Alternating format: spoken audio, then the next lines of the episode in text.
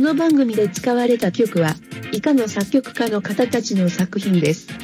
ハーニス、ケビ・マックレオド、ブライト・ワルツ、アノニメント、ユキコ・カマタ、マンボウ・二等兵、電柱よしのり、勇気渡る、松、クラウンジ、トボスト、伊藤圭介。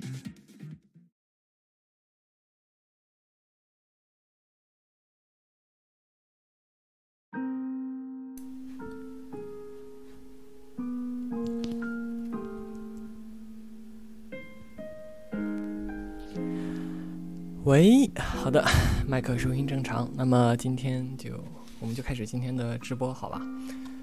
哎呀，你你们一帮鸽子，你们一帮鸽子王，第一次播的时候还有几百个人来听，第二次就一个人都没有了。反正就，呃，有人来听的话，咱们就听现场。然后如果的确是群里边有有一些人和我说这个时间有点拧，赶不上，那咱们就听录播。呃。今天开始直播之前呢，我们先，呃，讲几个事情。呃，第一个事情是前一段时间就把打印机从学校搬到家里面来了，然后需要洗一下打印机的喷头，打了几张不是特别好看的明信片。那么，如果各位比较感兴趣的话，就是想要这个明信片的话，可以在弹幕上留一个言。看一下留言的人数有多少。如果留言的人数比较少的话，咱们就按人头送，一个人一张。如果留言的人数比较多的话，咱们就抽，好吧？呃，不管是你在这个直播的弹幕上面留言，或者是在录播的 YouTube 或者是哔哩哔哩这一边下边发回复的话，咱们都算。呃，这是第一件事情。另外的话，就是这个明信片的话，是你可以决定我在上面写什么，你可以决定我在上面写什么，只要不要太过分的话，我尽量满足各位的需求，我尽量满足。这是第一件事情。第二件事情是一个观念宣导，就是想跟各位表达一下我的一些，嗯。想法，这个事情和公司无关啊，这个事情和公司无关，完全是我个人的观点。呃，我们大家都有喜欢的创作者，不管这个创作者是谁，不管这个创作者是不是有争议的，如果你支持这个创作者的话，我希望各位就是说，在看到和这个创作者有关的那些。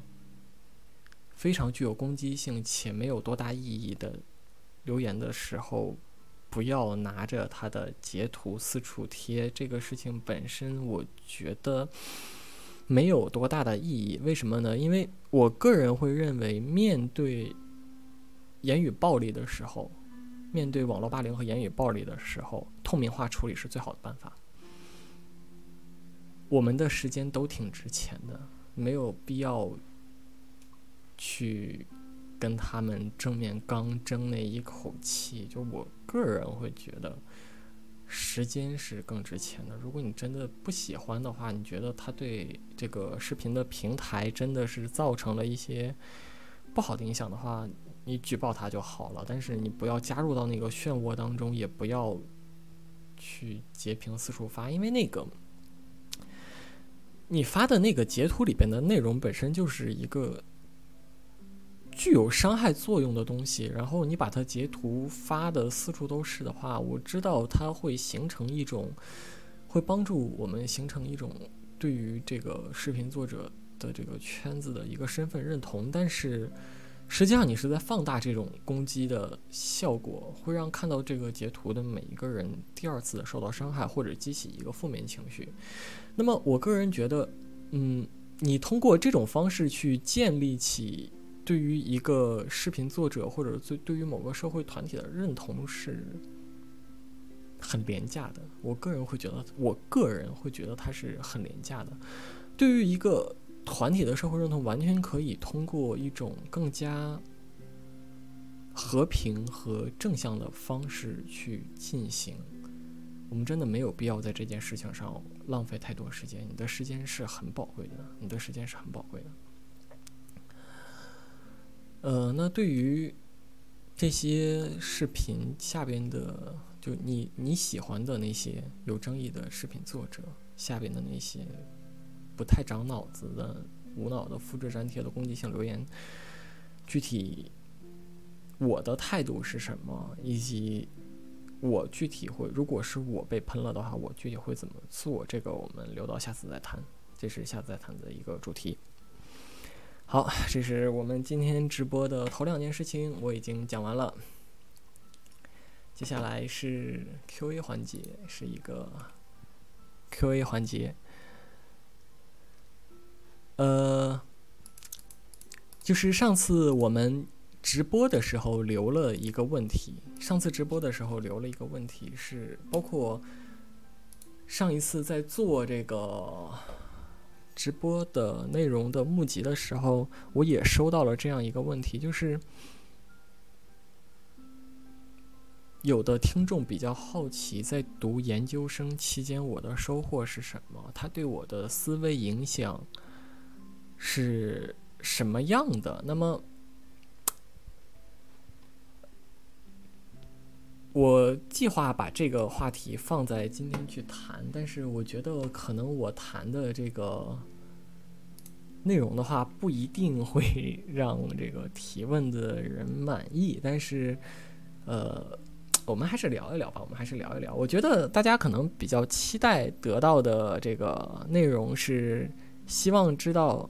读研的时候会对一个人的，就读研这件事情本身对一个人的思维方式会有什么样的影响，或者是说你的做事行为方式有什么样的影响？这个问题我花了一个礼拜去思考，但是说实话，我真的到我非我觉得非常抱歉的是，我到今天为止也没有办法给出一个比较明确的答案。它是一个我很难用语言去表达的事情。那么读研期间，你说有没对我有没有这个行为方式、做事方式上的影响？一定是有的。但是这个事情是通过什么样的方式表达出来的？就是我在写完毕业论文的那段时间，我本科的一个老师给我打了个电话，希望我去给。现在我本科那个学校的研究生去做一上午的分享，去讲一讲做研究的这个一些呃方法，还有就和大家聊一聊做研究的方法，比如说检索文献的方法，一些准备科研问题的一些思路之类的。我的确也是讲了一上午，我发现这些东西我开始能讲得出来了，包括我们大家一起在研究这些。呃，我本科学校的那个硕士生在做的一些研究的时候，我会发现我能够给出一些很具有操作性的建议了，但是这些东西是非常专业的，我觉得不太适合今天在这里和各位分享。嗯，所以怎么说呢？就能拿出来讲的，就是做研究本身吧。做研究的一些方法、方法论啊，还有就是说你在遇到问题的时候，你要怎么样去呃检索一些知识，或者说查找一些有关的这些资源的一些能力，还有怎么样一步一步的把事情做明白的这些能力。但是说实话，我很难用言语把这个东西讲明白，所以嗯，这一方面的问题的话，抱歉，我没有办法给出来一个很明确的、非常非常明确的答案。呃，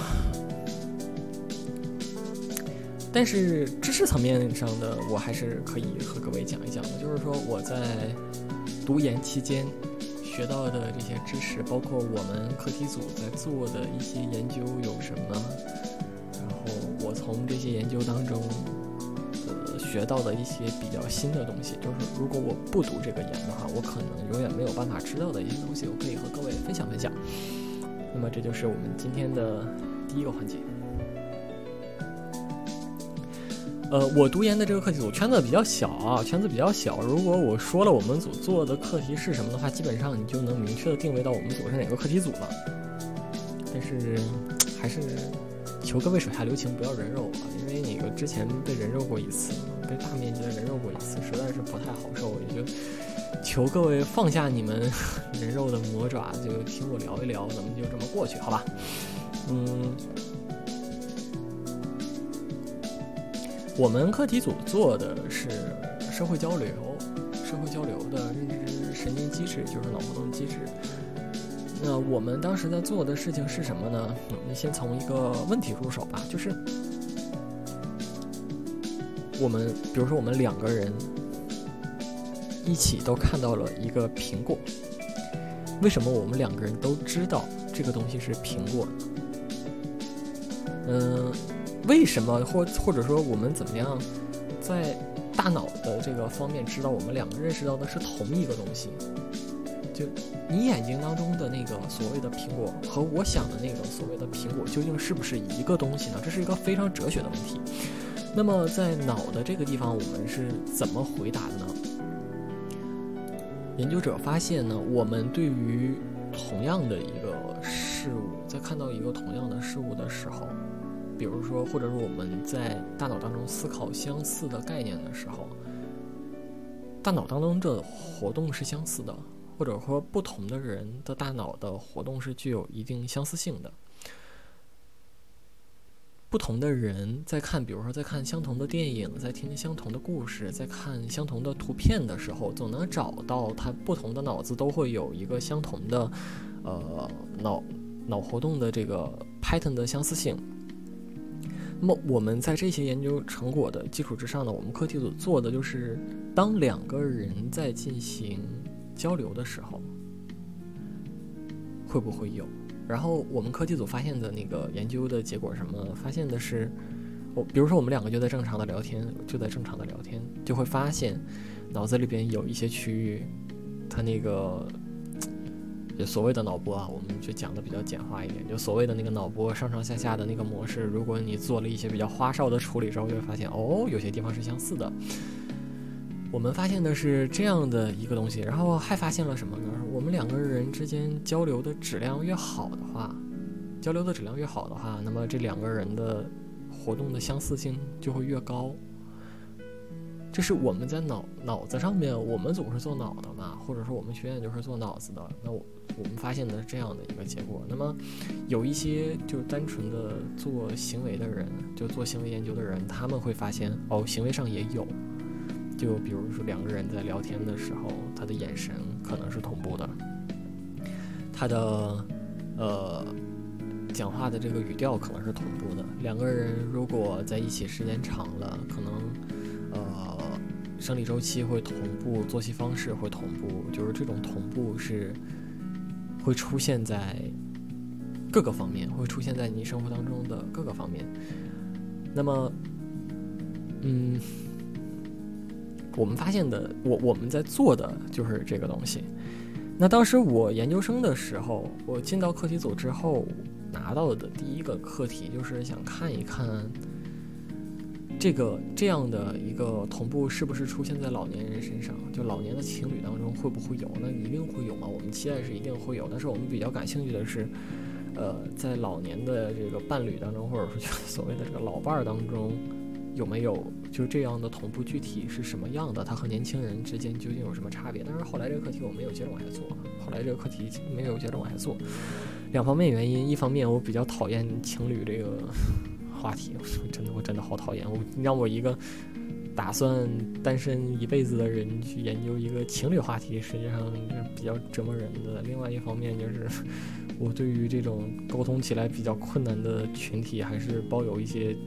抵触的情绪的，我并不是说所有的老年人都没有办法沟通，但是我人生阅历当中经历的大多数老年人都是完全没有办法沟通的，所以 我对老年人形成了这样的一种非常不好的刻板印象，所以当时在呃做这个课题的时候就还情绪反应蛮强烈的，也就蛮抵触的。不过后来后来就换题了，后来就换题了。但是在做这个。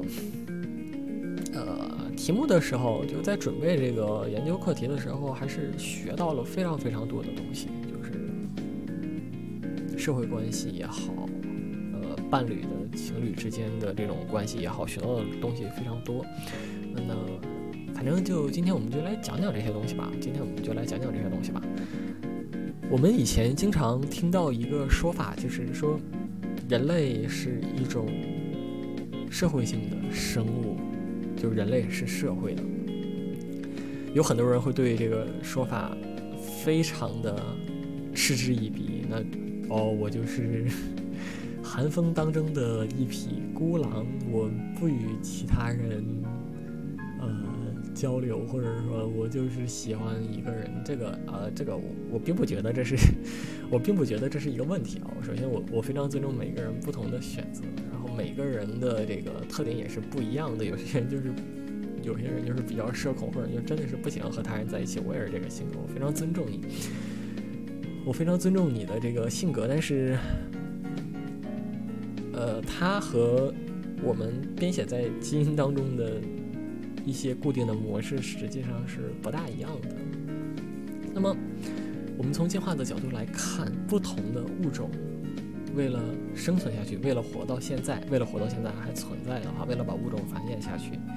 一定都会发展出来一套属于这一个种族独特的，呃，生存方式。比如说，豹子跑得很快，鼹鼠会挖洞，老鼠也会打洞，对吧？然后，那我们哺乳类动物或者说就是人类的话，它通过一种什么样的方式，呃，能够让我们继续得以得以让我们这个种族得以繁衍下来呢？那么。有有很多的观点认为，就是人类会协同的工作，会在一起协同的工作。比如说，人类会一起迁徙，会以一种合作的方式去分工。比如说，女性带孩子，男性出去打猎。打猎的话，遇到特别大的猎物的时候，人们会一起去打猎，对吧？会很多人一起合作去打一个比较大的猎物，去满足自己这个群落的发展。那么，对于人类来讲，人类这个物种来讲，是因为大家一起协同合作，才能一步一步的走到现在，构建起现在这样这个如此复杂的社会，并且霸占了这个地球。突然觉得地球好可怜，啊，别别搞成这个样子，嗯，呃，说远了。那么，就是说，人类来讲，对于人类来讲，社会。大家在一起协同合作，是确保我们共同存活下去的一个非常重要的标志，或者说一种非常重要的途径。那在不管是在行为上还是在脑上，这种表现就是同步。呃，我们把例子举回到一个，我们再举另外一个例子，就是比如说在远古的部落当中。如果一个孩子想在遇到危险的时候，想让自己活下来，想让自己存活下来的话，他会怎么办？在他遇到危险的时候，如果他想活命的话，而他的父母又不在身边，那对于他来讲，最好的一种办法就是他要叫，他要大声的哭，才能够确保自己存活下来，因为他要让。身旁的这个照料者知道自己遇到了危险，这这就是说，这也是一个经过自然选择、不停的选择留下留在我们身上的一种呃策略，就是小孩子在觉得自己不安全的时候，他就会哭闹；觉得自己不安全的时候，他就会哭闹，他就会呃想办法去吸引身边的人的注意力，呃。那么这一种模式，这个这个是一个非常重要的起点。在这个孩子特别小的时候，如果他哭闹就得到了满得到了这个注意力的话，他就会在他的呃大脑当中，或者说在他的认知系统当中形成一种非常呃，他就会形成一种。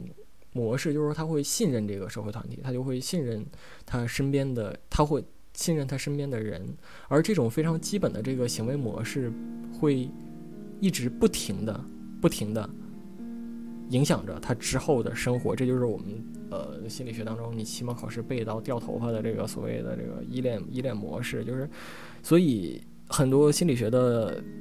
科普当中，或者说教材当中，都会提倡一种，就是小孩子比较小的时候，你要无条件的积极关注他。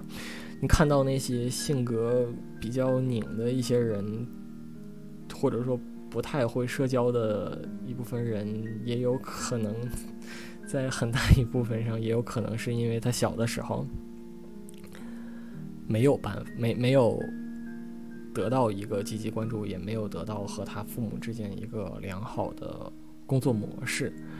那么这我学的我学的这些，我看了这些非常非常多和这些东西有关的这个呃论文和书籍之后，我会发现我身边每一个人，之前的话就你看他不爽就跟他干啊，杠到底啊。但是我后来就开始意到意识到每一个人实际上他有一个很截然不同的运转逻辑，就是每每一个人对待这个社会的逻辑会因为他。小的时候与父母之间的这个，或者说在学校与其他人之间的这个沟通方式的不一样，他就会有一个不一样的运转模式。有一些人看到不顺眼的东西就是要刚啊，就是要刚到底。有一点觉得自己不顺心的东西，就会起一个非常强烈的情绪反应。有一些人的话，就可能会尽可能多的站在对方的角度去思考。这每一个人他都不一样，但这个里边没有谁是对的，没有谁是错的。我始终我始终保持这样一个观点：这个社会是非常多元的。正因为它是多元的，所以这个社会才会保有一种非常有机的机能，并且不断的运转下去。但是，当某些人秉持着一种呃，行为方式开始对你产生不利的影响，或者说他在刻意的伤害你的时候，我觉得这个时候是不需要客气的。如果对方让你，如果对方没有提出任何有建设性的讨论，单纯的是在对你一味的发泄或者攻击的话，我觉得这个时候是没有必要同情的，直接干掉他就好了。就就是透明，不管是透明化处理也好啊，还是拉黑也好啊，我觉得就把他刚掉就好了。我现在就大概就是这么一种。呃，行为模式吧，就如果咱们两个你想和我好好讨论问题的话，我们就好好讨论问题。如果你想，如果你想解决掉我的话，我就会通过拉黑的方式把你解决掉。这是我的一个处理问题的方式。这是我看我做的第一个研究，我得到的最大的一个收获就是，我开始一方面我开始理解我自己，我自己。从小到大的成长过程，我成长到现在，我为什么开始对待这个？我为什么会以我之前的那种方式对待周围的这个社会？呃，我为什么之前那个样子那么的，是那么难相处的一个人？我开始学会观察我自己，并且反思我自己的一些做事方式。这个我之前是绝对，我以前是绝对不会做的，都是。我看了这些东西之后，发现，嗯，我觉得我有必要改进一下我自己这个稀烂的脾气，所以开始学会不断的内省自己的一些做事方式吧。这是我做的第一个课题。我做的之后我就换题了嘛，换题之后去做脑损伤了。我们老板那儿有一大堆从医院搞到的质量没有很好的 核磁影像数据，然后当时想做的事情是寻找一种快捷的找到哪里呃诊断脑损伤的一种方式，这就不是说诊断脑损伤，是找到损伤和行为模式之间关系的一种方式。然后当时落到了一个课题里边是。要用一种非常快的方式把大脑的损伤圈住起来，然后我就研究了一段时间的机器学习，哇，研究了好长时间的机器学习，倒是把机器学习那一大堆框架都给都给学会了，但是并没有什么卵用。呃，然后后来又去做了非常多很血腥的数据分析，然后也是毛结果都没有，一点儿结果都没有，然后就又换题了。然后就又换题了，中间换了一些尝试性的题目，没有做下去，没有对，中间辗转又换了几个题目，最后是换成了一个叫做催眠的题目。我当时就是想研究一下，用我们我们组是做同步的嘛，就是我当时想就是用同步的方式去做一下这个催眠的认知神经原理，因为我这个人是会催眠的，我我是掌握一部分催眠技能的。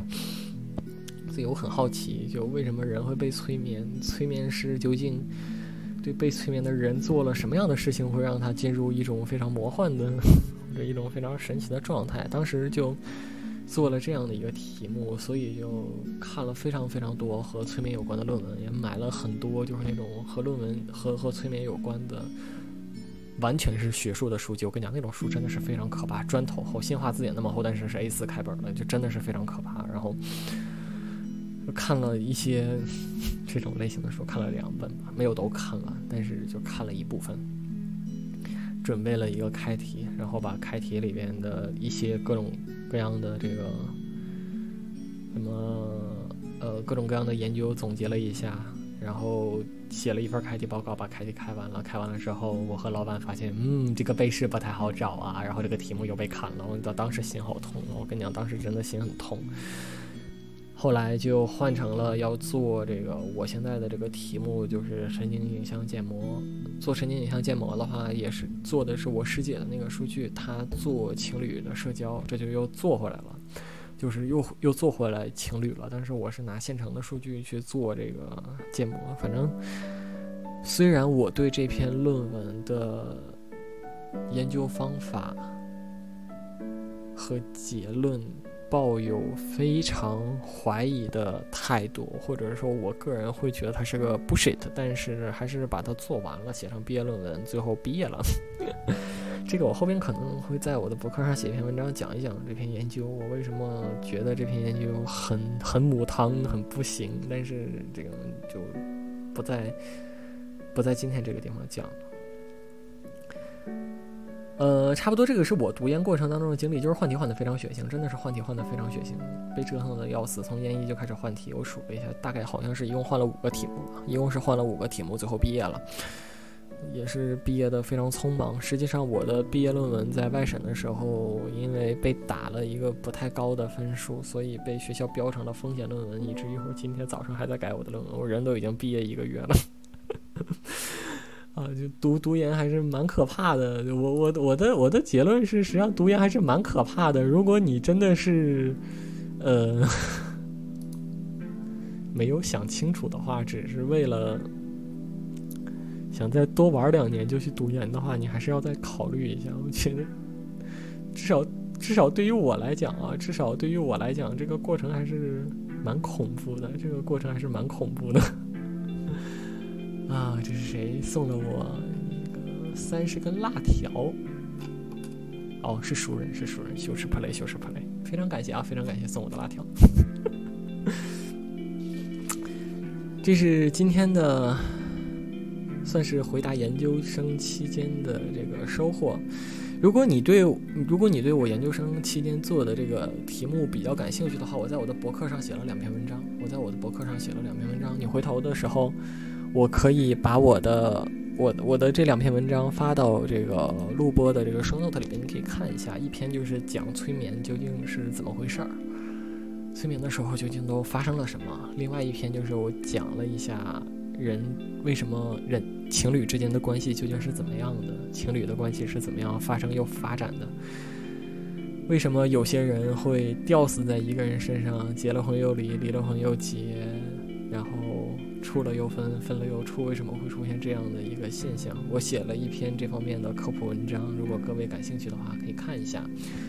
然后啊，进来了一个留言：有女装吗？有女装吗？的确，呃，这是一个热门问题，这是一个非常热门的问题，就是很多的朋友对于我，我不知道你们为什么。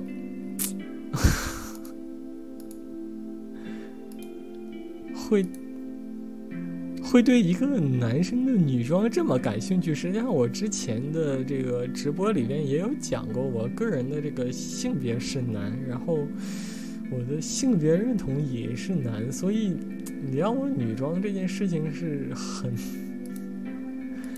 很让我为难的呀。但是。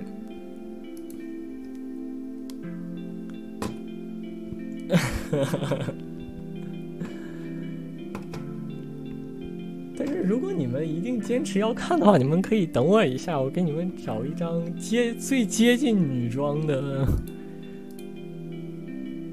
最接近女装概念的一张照片，倒不是说女装照。我看看啊，我正我正我正在找，我之前还真的是。为了防止这类问题的出现，我还我我还真的准备了一张图，你们稍等一下，我给你们找一下。两台电脑之间同步可能需要一点时间。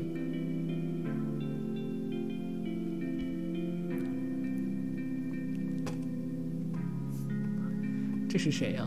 这个这个一级的号是哦，大概大概是那个前端群里过来的人。哇，你们你们的趣味真的是很奇怪啊！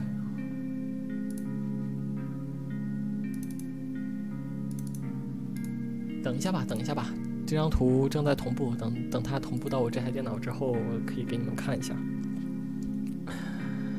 然后那个开放提问，开放提问，如果有什么问题的话，可以直接提，我们可以随时聊。第二件事情是有一有一个时事，我比较想讲一下啊。这个是在我在 Solidot 上看到的一个最近蛮火的事情，就是全国青少年科技创新大赛。嗯，说的 比较直白一点，就是拼爹大赛。这个比赛，我先给各位讲一下是怎么回事呢？就是好像是为了培养学生的这个科研意识，以培养学生科研意识为目的，然后举办了这样的一个科技创新大赛。结果就莫名其妙的变成了一个拼爹大赛。就是不管是爸爸还也好，还是妈妈也好，如果他是一个科研人员，有自己的实验室的话，就把孩子叫过去，然后拍两张照片，然后直接拿着父母的科研成果去报这个比赛。然后有一篇，有一个孩子，他的家里人是中科院昆明动物肿瘤信号传导研究组的一个负责人，呃。因为 把这个研究据说是搞得蛮夸张的，就是一个看起来明显不是小学生能够做出来的东西，然后就这么把它交上去了，以小学生自己做研究的这个身份把它交上去了，然后拿到了一个蛮了不起的奖，好像是三等奖吧，全国三等奖好像是。这个事情不是一个，我觉得它不不是一个比较。稀奇的事情，从小学到初中到高中，哪怕是在本科也会有出现什么大挑战杯、小挑战杯，学生不好好搞研究，直接拿着老师的研究成果，然后上去就拿奖。老师因为拿了这个奖就可以评职称，然后学生有了这个奖找工作看起来比较体面，然后大家就一拍即合，把这个非常污秽不堪的事情就做出来了。呃，我不，我不对 这个事情觉得意外，但是我看到了一个现象，就是。网上开始出现对这个孩子本身的调侃、人肉，就这个事情，说实话，我不是很理解的一点是，孩子做错了什么呢？就有有有一个 GitHub 的，嗯，仓库，有一个 GitHub 的仓库，罗列出来了一些研究的名单。前面贴的就是某某某，就是这个孩子的名字，某某某博士的什么研究，某某某大师的什么研究。他那个整个论述的基调，然后他非常义正言辞的上面写了一段英文，大意就是学术伦理是重要的。他用的是有点类似于 Black Lives Matter 这样的一个呃格式去。阐明了自己眼中的正义，就是他认为学术伦理是非常重要的。但是，我觉得这件事情非常不可理解的是，孩子是无辜的，孩子并不懂事，他也并不知，他脑子当中也没有什么学术伦理有关的事情，也有就可能是学校也为了要这个东西，然后找到家长，或者说家长本身也没觉得这是个什么事情，就半推半就的把孩子推出去，把这个东西研究交上去了。实际上，对于一个为什么一个不懂事的孩子要在这件事情当中，他的名字要被贴在各种媒体上，要被发在社交网络上，这个孩子的照片、他的家庭要被整个的人肉出来，然后。我觉得你人肉他父母这个事情我都没有觉得特别过分，但是你为什么要把这个孩子他的家庭照、他的生活照、他的父母的这个来历，还有他的身份全都人肉出来？我觉得这个事情是非常非常不合适的，因为孩子是很不懂事的，孩子是很不懂事的。他没有他没有这样的一个观念，他并不存在这样的一个观念，他也就是在这个年纪里边，我也觉得他没有形成这样一个观念是很正常的。那么，你以一个非常正义的身份，你你觉得你自己做的是非常正义的事情，但是你却伤害到了一个无辜的孩子。我我个人，我坚持认为他是无辜的。如果你觉得他不是无辜的话，我们可以再聊一聊。你去伤害你你你你去为什么要去伤害一个孩子呢？做错事情的，我始终认为做错事情的是这个孩子的父母，做错事情的是这个孩子的学校。你为什么要伤害一个孩子？你为什么把一个又一个孩子的名单列出来？我觉得这个事情实际上是非常荒谬的。他这个事情在道德上就是有问题的。这个比赛本身哦，这个比赛本身是有问题，但我觉得在网上挞伐这些孩子的人，你在道德上做的是完全没有任何可取之处的，是完全没有任何可取之处的。这又引出另外一个事情，就是 JVAV 的事件。JVAV 的事件是一个什么样的事情呢？就是它是一个这样的事情，在嗯，在一个 Minecraft 的群里边，一个 也是一个不太懂事的孩子。他说：“我我懂得。”他说他大概想表达的意思是，我会用 Java 去开发，但是他打错了，打成了我会用 JVAV 去开发，然后那个群就炸掉了，一群网友开始如狂欢一般的把这个孩子的照片贴出来，建了一个主题网站。我不知道你们怎么那么有钱和有。时间去做这个事情，就建了一个主题网站，是 JVAV 的一个网站，然后把这个孩子的照片贴上去了，把他的真实的名字贴上去了，疯狂的制造各种各样的梗图，然后去羞辱这个孩子。我不知道你本意是什么，你可能只是为了开心或者怎么样，但实际上你达到的，他达到的这个最终的这个效果就是羞辱这个孩子。这两件事情我把它放在一起讲，就是。我会觉得他们两个属于同质性的事件，就是这个孩子做做看起来的确是一个比较有问题的事情，或者他他是做了一个不那么正确的事情，但是孩子是孩子，我觉得他不应该受到这样的对待，他还没有形成非常多的观念。他没有形成那么多的观念，在这个情况下，我们用这样的方式去对待他，去羞辱他，是不是合适的？那如果是熊孩子，如果是那种特别熊的孩子，他真的造成了非常严重的财产损失的话，这个事情我们另算。就这两件事情本身的话，值不值得？值不值得我们去做这么过分的事情呢？这个是我觉得我们可以，呃，我们可以讨论一下。如果你有什么想法的话，我们可以讨论一下。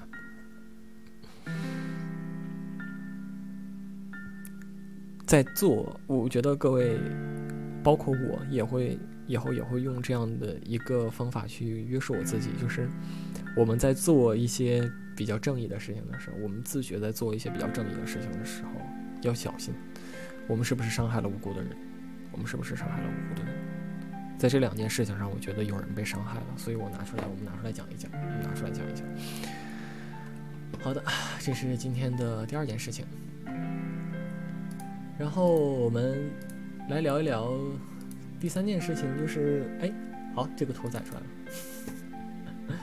好的，贴出来了啊，贴出来了。你们点的女装照，你们贴的，你们点的女装照已经贴出来了啊。不要再跟我要了，你们要的女装照只有这么一张，我已经把它贴出来了。听到了吗？不要不要不要再要主播的女装照了，已经有了，已经有了。已经已经已经贴在这里了，好吧，嗯，呃下半场直播这张照片就这么贴在这儿了。下半场直播这张照片就这么贴在这里了。如果如果如果你们觉得这样，如果你们觉得这个符合女装照的照片，并且大家同意的话，我甚至可以把这张照片作为这个 Podcast 以后的这个封面，就是本本人的一张，嗯，这算女装照吧？这算这算广广义上可以算是女装照。就是如果你画九宫格的话，我大概算是右下角的那个女装照。好，然后说到女装的话，我们就可以聊一聊这个和性别有关的这个话题，和性别有关的话题。这个也是上次我承诺，我本来想放在下一次的，但是我就今天聊了，我就今天聊了和性别有关的一个话题，就是，呃，我之前起过一些名字，比如说我在 Google Plus 上，我曾经起过一个名字叫做螺丝糖，就糖果的糖，看起来是个比较女性化、很可爱的一个名字，然后。如果你关，如果你订阅过我的博客的话，我的博客实际上的那个名字是“天才少女萝莉莉的数据中心”。然后，包括很多人在听到我的声音之前，都会觉得我是好像都会觉得我是一个女性。包括之前有一个人在听了我的第一个直播之后，就私信我：“操，你是你你是男的？”很多人都会有这样的一个想法。那么，我对这我对这些看法是什么样的呢？包括很多人在我的博客里面会称我师为师姐。很奇怪的叫法，说实话，这真的是很奇怪的叫法。包括我觉得你叫我姐姐，或者是叫我师姐，这真的是很奇怪的叫法。但是我接受啊，我接受。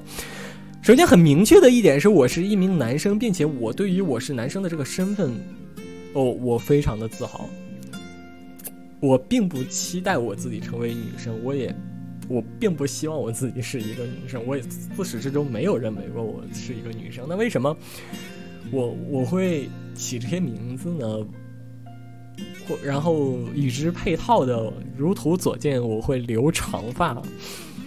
呃，平时如果聊天的话，你会发现我会以老娘自居。我为什么会这样做？一点一方面就完全是博君一笑吧，就大家在网上谁没有个人设呢，是吧？我只是觉得。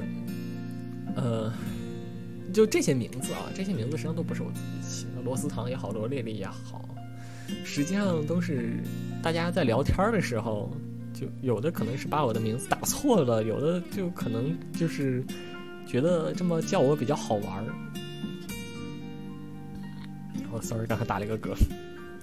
有的可能就是只是觉得这样叫我比较好玩，我觉得哎，这个名字看起来蛮有趣的。我我我接受了这个名字的原因，只是觉得我觉得这个有名字是蛮有趣的，我就把它扣在我的脑袋顶上了。呃，就只是觉得嗯，起这个名字的话，大家会很开心吧，或者说会比较受欢迎，所以我就接受了这个名字，并没有任何其他方面的意义。但是如果你非要强行解读的话，我个人没有什么意见。只要你不是出于某种具有攻击性的原因，比如说你看到我这个名字，你就叫我就发表出一些比较攻击性的言论，比如说啊，你这个人不男不女，你这个人是人妖，你只要不这样，我都可以接受。你你不管叫我哥哥也好，叫我姐姐也好，叫我阿姨也好，我都觉得 OK，我都觉得 OK。我之所以会接受这样的一个人设，或者说我会在我的脑子顶上冠这个名字，完全觉得这我完全是认为这个东西是一个很有趣的事情。那为什么我会留长发呢？这是另外一个很碰巧的事情。就一方面，我比较社恐啊，我必须要承认我是一个很社恐的人，所以你让我去理发店面对一个陌生的理发师，是一个这对我来讲是一个不那么不那么自在的事情。对于我来讲是一个不那么自在的事情，所以我会尽量避免出去所有这样的场合，就是陌生人出席很多的场合。另外一方面呢，就是从小到大，我的头发都是我妈妈给我剪的。我妈妈之前是一个理发师，但是因为她做理发的那个年头实在是太古老了，所以她给我剪出来的那个发型实际上都都是很复古的。包括在班里面也会很有，大家看完之后也都会觉得这个东西很奇怪，发出一些不是那么好听的评论。说难听点，就是在嘲笑嘛。这是另外一方面，所以对于剪头发这个事情，我本身就。很有阴影。说实话，对于剪头发这个东西，我本身就很有阴影。最后一方面就是，哇操，剪头发你们不觉得很麻烦吗？他一方面又花钱，另外一方面又花时间。我有那个时间，我做点其他事情不好吗？就我就综合上述三点原因，我就把头发放在那里了。倒不是说我刻意要留头发，就只是我不想去剪它而已。那。我留头发这件事情，我留长发这件事情，和我起了这样一个名字，这两件事情，它是个非常巧合、毫无瓜葛的两件事情，放在一起之后，就变成了某种。如果如果你去做推论的话，就可能会得出一些非常奇妙的推论，就是罗斯这个人很想成为女生，或者他内心当中住着一个小女孩，但这个事情是不存在的。我必须要跟各位讲，这个事情是不存在的。求各位不要加戏哦，我真的是求各位不要加戏。我已经把这个事情解解释的很清楚了。这是这是前两，这是呃第一部分。第二部分的话就是一些历史性的原因。一些历史性原因是什么呢？就是。如果各位看过我真人的话，看过我真人的话，就会发现我的骨架是很小的，我我我的骨骼是很小的，所以看起来就会具有一些女性化的特征。我我我的这个不管是面貌也好，还是我的体型也好，看起来就会具有一些女性化的特征。就你真的是给我塞上一个女装的话，没有人能看出来我是一个男生的。就哪怕我平时穿男装的时候，我在厕所上厕所的时候，都会出现这样的情况。这个我以前直播的时候，我以前做节目的时候聊过，我不介意水时长再聊一次啊。比如说。我在里边上厕所，一个人走进了厕所，原地我没有夸张，原地退出去，看了一下门牌，又进来了。我在上厕所的时候，我进去上厕所，不止一次被拽住，哎，这是男厕。这个事情我跟你讲，都都是都是不止一次发生的。然后或者是我在上厕所的时候，身边的人。用目光目送着我进了厕所，又出了厕所。就我说这些，就是说我的确是从面貌上来讲，包括如果你看我身份证上的照片，当然有时候不能给你贴图的。但是如果你看了我身份证上的照片的话，我身边有朋友看过，就我操，真真真的就是，如果你不看身份证上那个男的话，那个照片真的就是个女的。呃，就是我是具有这样的一个特征的人。那么如果你去看这个。就你不管是有这方面的经历也好，还是你去读一些心理学方面的书籍也好，你会发现，具有这方面特质的男生，具有女性化特质的男生，和胸部发育特别早的女生，在学生时代的这个社群里边，无论是哪一个国家，都非常容易变成校园霸凌的对象，都非常容易变成校园霸凌的对象。我是经历过这个事情的。我而且我是九年义务教育当中这九年完完全全的经历这件事情的，就我我完完全全是这一这件事情的受害者。很多的人会因为这方面的原因很看不起我，或者说对我进行了一些对我进行一些攻击。这一部分人当中有一部分人，在他们成年之后意识到了他们做的这件事情是不好的，有向我表达过歉意，但有些人没有。但是说实话，这件事情对我造成了非常严重的创伤，对我造成了非常严重的创伤。我需要，我需要一种方式和我自己放下我自己过去的那一些不太好的经历，同时，呃，也要接受我自己现在的这样的一个样子。所以我通过什么样的方式解决呢？就是锻炼锻炼嘛，举铁嘛，撸铁，这是一方面，让自己看起来。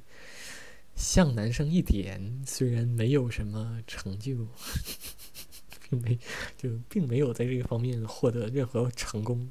另外一方面的话，就是选择通过这种这样一种方式，就接受了这件事情，接受了这件事情，也是接接纳了过去的自己的这样的一些经历吧，就是接接纳了或者放通过这种方式放下了过去的那一些经历，所以。我再强调一遍，我不介意啊！我个人来讲，我不介意，我不介意你对我的任何称呼，只要你对我的称呼不具有冒犯性，我就可以接受。这些不介不呃，这些我眼中不具有冒犯性的称呼包括什么？呃，包括你叫我姐姐啊，叫我师姐啊，叫我阿姨啊，叫我妹妹啊，都好。说实话，你叫我这些都好。你就哪怕就我更期待，我更期待你叫我罗斯，但是你叫我什么都行，只要。你你主观上没有冒犯我的恶意，我就我觉得我觉得都 OK，好吧？那么关于这个性别议题，关于我自己的这个性别议题的话，就大概就是这样。我觉得我已经把它解释清楚了。如果你对这件事情还有什么想问的话，你可以在弹幕上留言，或者是发表一个，呃，或者你私信我，给我发邮件，在我博客上留言，在我博客留言板上留言都可以，都可以。那么，对于性别议题这个东西本身，我的态度是什么呢？包括就性这个东西本身，我的态度是什么呢？我个人是非常尊重性少数者的。包括台湾前一段时间不是有这个同婚公投嘛？我和我的室友都非常关注。虽然这这和大陆没有任何关系，但我和我的室友还是蛮关注这件事情的。为什么呢？我还我们还是希望这个社会变得更加具有包容性一些。只要不干你屁事的事情，我想怎么做，我都 OK，我都是秉持这样的一个观点。所以，就我希望的是每一个人都能够成为他自己想要的样子，并且在这个社会当中，并不显得突出，或者说并不显得突兀。你不管是一个男生，你想要成为一个女生也好；你是一个女生，你想成为一个男生也好；或者说你是一个男生，你喜欢一个男生；你是一个女生，你喜欢一个女生。但或者说你喜欢了一些其他的东西，比如说你喜欢皮包，或者说你喜欢高跟鞋，我觉得这些东西都可以接受。在我这里，我个人觉得这些东西都可以接受。你只要，你只要。不把衣服脱光了出去裸奔的话，我觉得都 OK。但是，的确是这个世界上或者这个社会上有很多人没有办法接纳这件事情。所以，当时同婚公投的第二天，我们一大早上起来发现同婚公投没有通过的时候，哇！我和我室友非常失望。后来我们两个就 聊了一下，后来我们两个都觉得，哦，不意外。就亚洲的话，普遍就是这个样子；亚洲的话，普遍就是这个样子。但是还是要朝这个方向努力吧。我觉得还是要朝这个方向努力吧。就是他并不会对这个事情世界造成什么伤害，他并不会对这个世界造成什么伤害。每个人每个人都成为他自己希望的样子，并且不对周围的世界造成伤害的话，我觉得这就是一个无害的东西。我们没有理由阻止他，我们没有理由阻止他。这个是我对性别议题的看法，这个就是我对性别议题的看法。推荐两本书，推荐两本书，是我最近呃看的几本书。一本的话是《互加盟不盟》，互加盟的话是保护的护，家庭的家，盟是联盟的盟，互加盟不盟，不就是那个不，盟的话就是可爱，十月十日的那个盟。这本书是一本台版书，你在大陆上不一定能买到。它它讲的就是同婚议题，台湾同婚议题炒得很热的时候，站在同婚这一边的那个一个叫做朱家安的老师，他写的一本为同婚者、支持同婚者和同志辩护的一本书。我觉得这本书至少前半部分啊，这本书的前半部分我还拍案称奇，就这个人的这个逻辑论。讲事和论述的逻辑实在是非常非常的屌，真的是很屌。呃，但是后半段的话，我后半本书，我对这本书的后半本书的一些论述持保留意见。就如果你对这个话题比较感兴趣的话，《互加盟不盟》这一本书是少有的，我觉得少有的站在亚洲人的这个立场上面去论述这件事情的书。各位可以看一下，这是我推荐的这周推荐的第一本书。我这周推荐的第二本书叫《同步》，哇，真的是一本写的很愤的书。但是如果你对同步这个话题感兴趣的话，就是我们因为这个是和我之前的第二个我我我讨论的研究生期间的收获有关的，就是我们科技组做的那个话题。哦，抱歉，又打了一个嗝。呃，是我研究生期间做的那个研究的主题是脑活动同步嘛。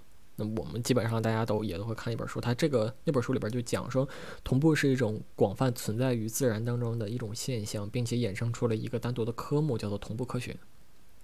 同步科学那本书里边就通过了一些非常干燥、枯燥、无趣、非常学术的，看起来就像读那本书就像读论文一样的这种方式，讲了自然界当中会出现的很多很多的同步。我是能看得进去，但我不确定。没有受过专业学术训练的人，以及呃读书读的比较少的人，能够把这本书看进去。就说实话，他的论述方式没有什么，并不有趣，并不有趣。但是，我觉得你在看这本书的时候，还是如果你真的对同步这个话题感兴趣的话，在看这本书的时候，还是可以收获到很多新的知识的。里面讲的东西是很有趣的，但论述方式、讲话的方式实在是很狗屎，所以我对这本书，如果你让我给他打五星满星、五分满分的话，我差不多能给打三分。差不多能给打三分。但是如果你对这个话题感兴趣的话，这本书可能是你唯一能够找到的一本还 OK 的书。如果不行的话，你就只能去看论文了。不行的话，你就只能去看论文了，或者说你等我写一篇科普科普文章，你可以等我写一篇科普文章。OK，就是这样。这是我这我我给各位推荐的两本书，各位可以看一下。好的，呃，这个是今天我拉在列表里边的一些不是很有趣的话题，因为已经本来是想直播聊聊天嘛，但是不知道今天为什么你们这帮鸽子竟然把我全都割掉了，然后也没有什么，没有什么实质上的所谓的交流。我我的确是看了一下，今天的确是听众群里边很多人都恰巧在这个时间也有事情，所以。呃，就没有来听，就没有来听。那么就听录播的话，咱们的确就是交流不了嘛。所以直播的话，可能也就这个。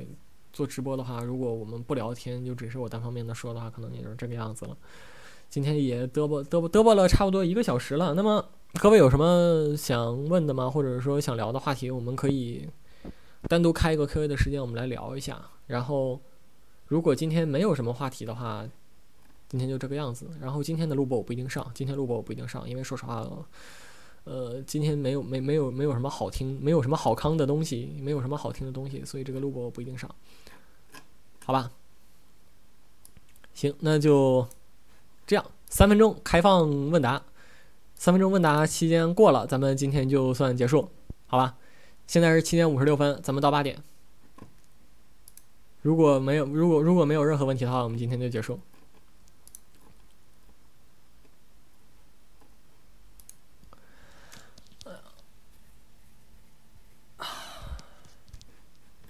看了一下，今天来听的，或者是说来来的人都是熟人啊。可以点歌吗？可以。如果你想要点歌的话，你来提前提前跟我讲一下，我可以给你播。我可以给你播。但是我在直播的时候，从这一次直播开始，因为考虑到有一些版权的问题，所以我把我所有的音乐全都换成了。没有版权问题的音乐，就是那些开放的音乐。我在今天直播之前，我播 OP 的时候，呃，有这样的一个画面，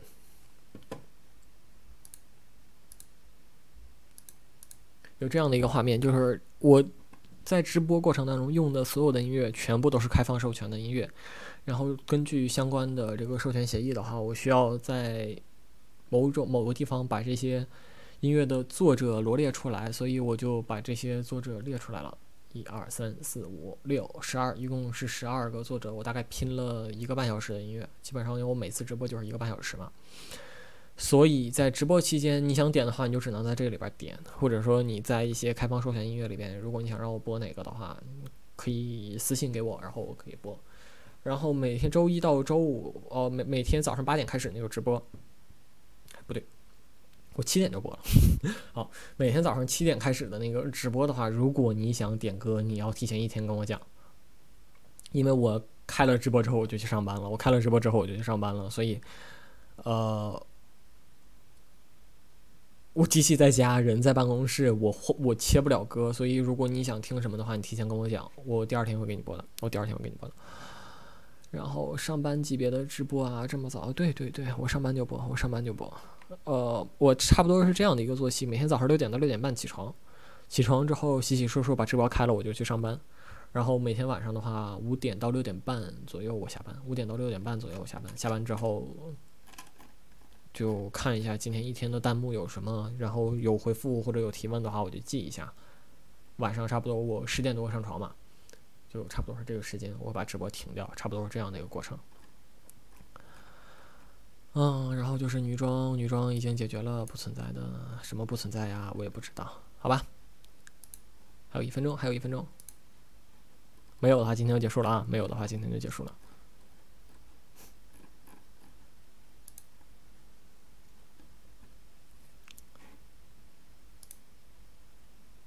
好的，八点了，那今天的 直播就到这里。我要刷刷牙，然后出去锻炼一下，出去锻炼锻炼，然后今天就收拾收拾，准备上床了。明天早上还要去上班，苦哈哈的搬砖，作为一名码农是吧？